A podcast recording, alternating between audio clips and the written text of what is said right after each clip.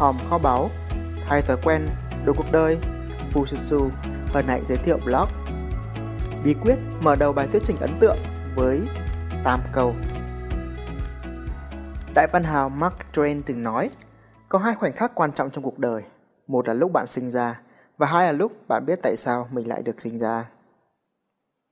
Tương tự, trong thuyết trình cũng có hai khoảnh khắc quan trọng.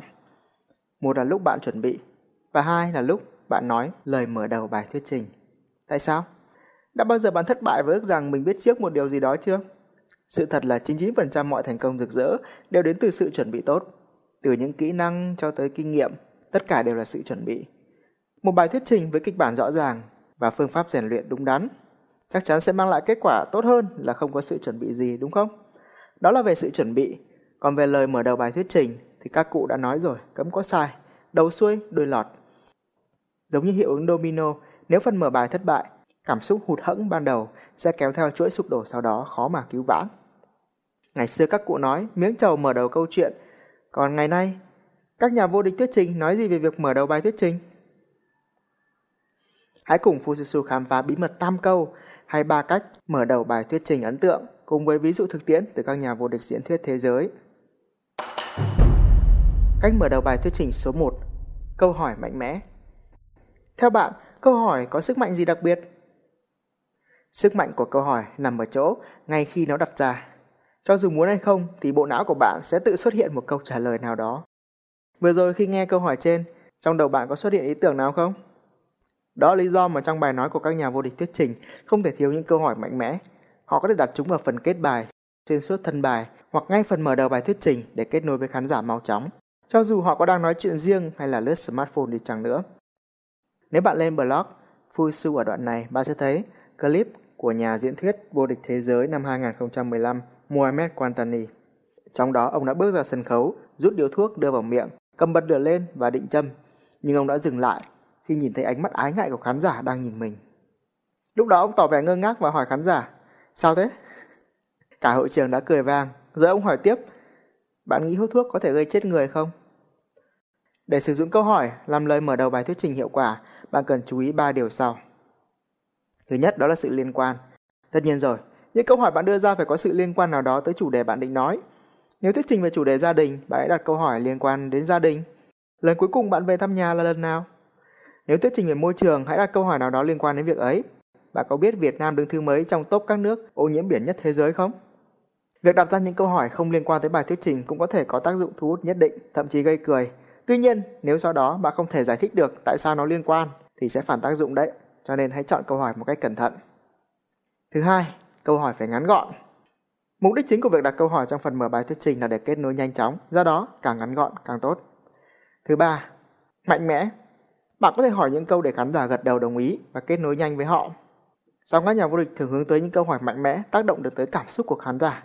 Ví dụ trong bài vô địch 2015 bên trên, câu hỏi của Mohamed có liên quan tới cái chết, vốn gắn liền với những cảm xúc mạnh mẽ sâu thẳm bên trong mỗi người.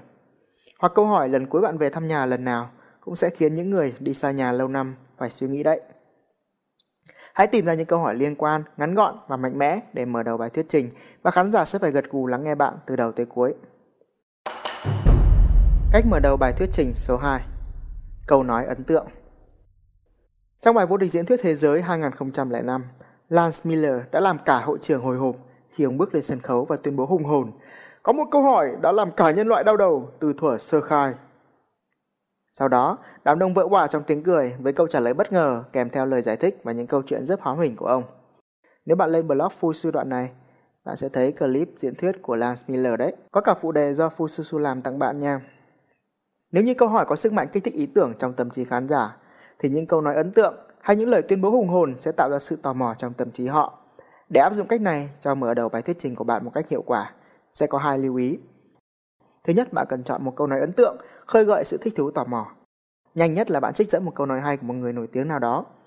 Thứ hai là bạn cần có một sự luyện tập kỹ càng để bước ra sân khấu và tuyên bố một cách đầy tự tin và hùng hồn nhất có thể.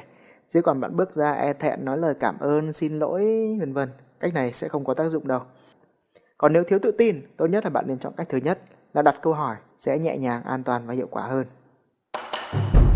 Cách mở đầu bài thuyết trình số 3 Câu chuyện hấp dẫn Đã bao giờ bạn đi đường và thấy một đám đông tụ tập, sau đó bạn cũng bon chen vào để xem có chuyện gì xảy ra chưa?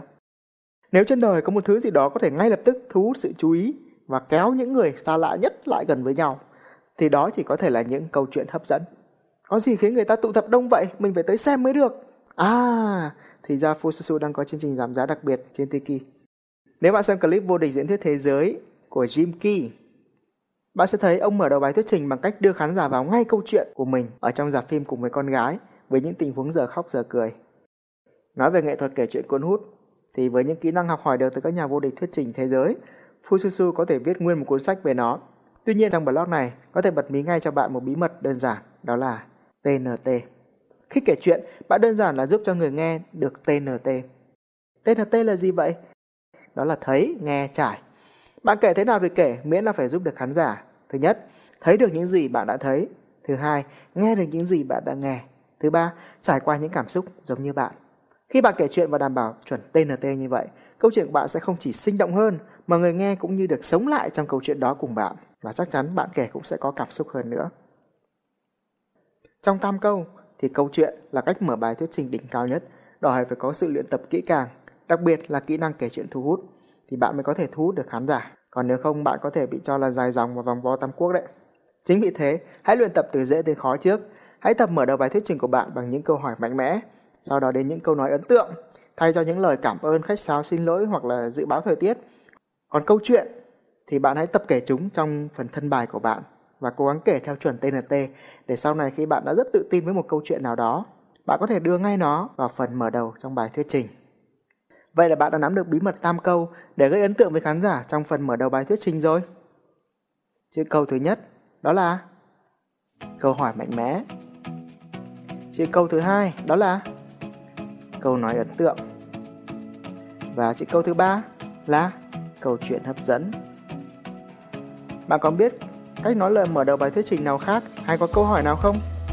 Bạn có thể lên blog Fususu và comment. Chắc chắn tôi sẽ trả lời bạn. Mong tin tốt lành, Full su su. Nói chung trong cuộc sống, bạn khó mà tránh khỏi việc giao tiếp thuyết trình. Thậm chí sẽ có những lúc bạn bị bắt cóc lên sân khấu và không biết phải nói gì trước đám đông do thường không có sự chuẩn bị tốt nên hầu hết mọi người đều không chỉ đánh mất cơ hội mà còn ngày càng tự ti hơn. Nếu một người hướng nội tại giao tiếp như tôi, từng kể chuyện cười mà mọi người im lặng lắng nghe, sau đó có thể trở thành chuyên gia đào tạo với hơn 1.500 giờ thuyết trình cảm hứng và là World Class Speaking Coach đầu tiên của Việt Nam, thì bạn cũng có thể làm được. Tất cả những gì bạn cần làm chỉ là Google từ khóa làm sao để thuyết trình hay Fususu, chắc chắn bạn sẽ tìm thấy kho báu đấy. Mọi thứ đều có thể, vấn đề là phương pháp.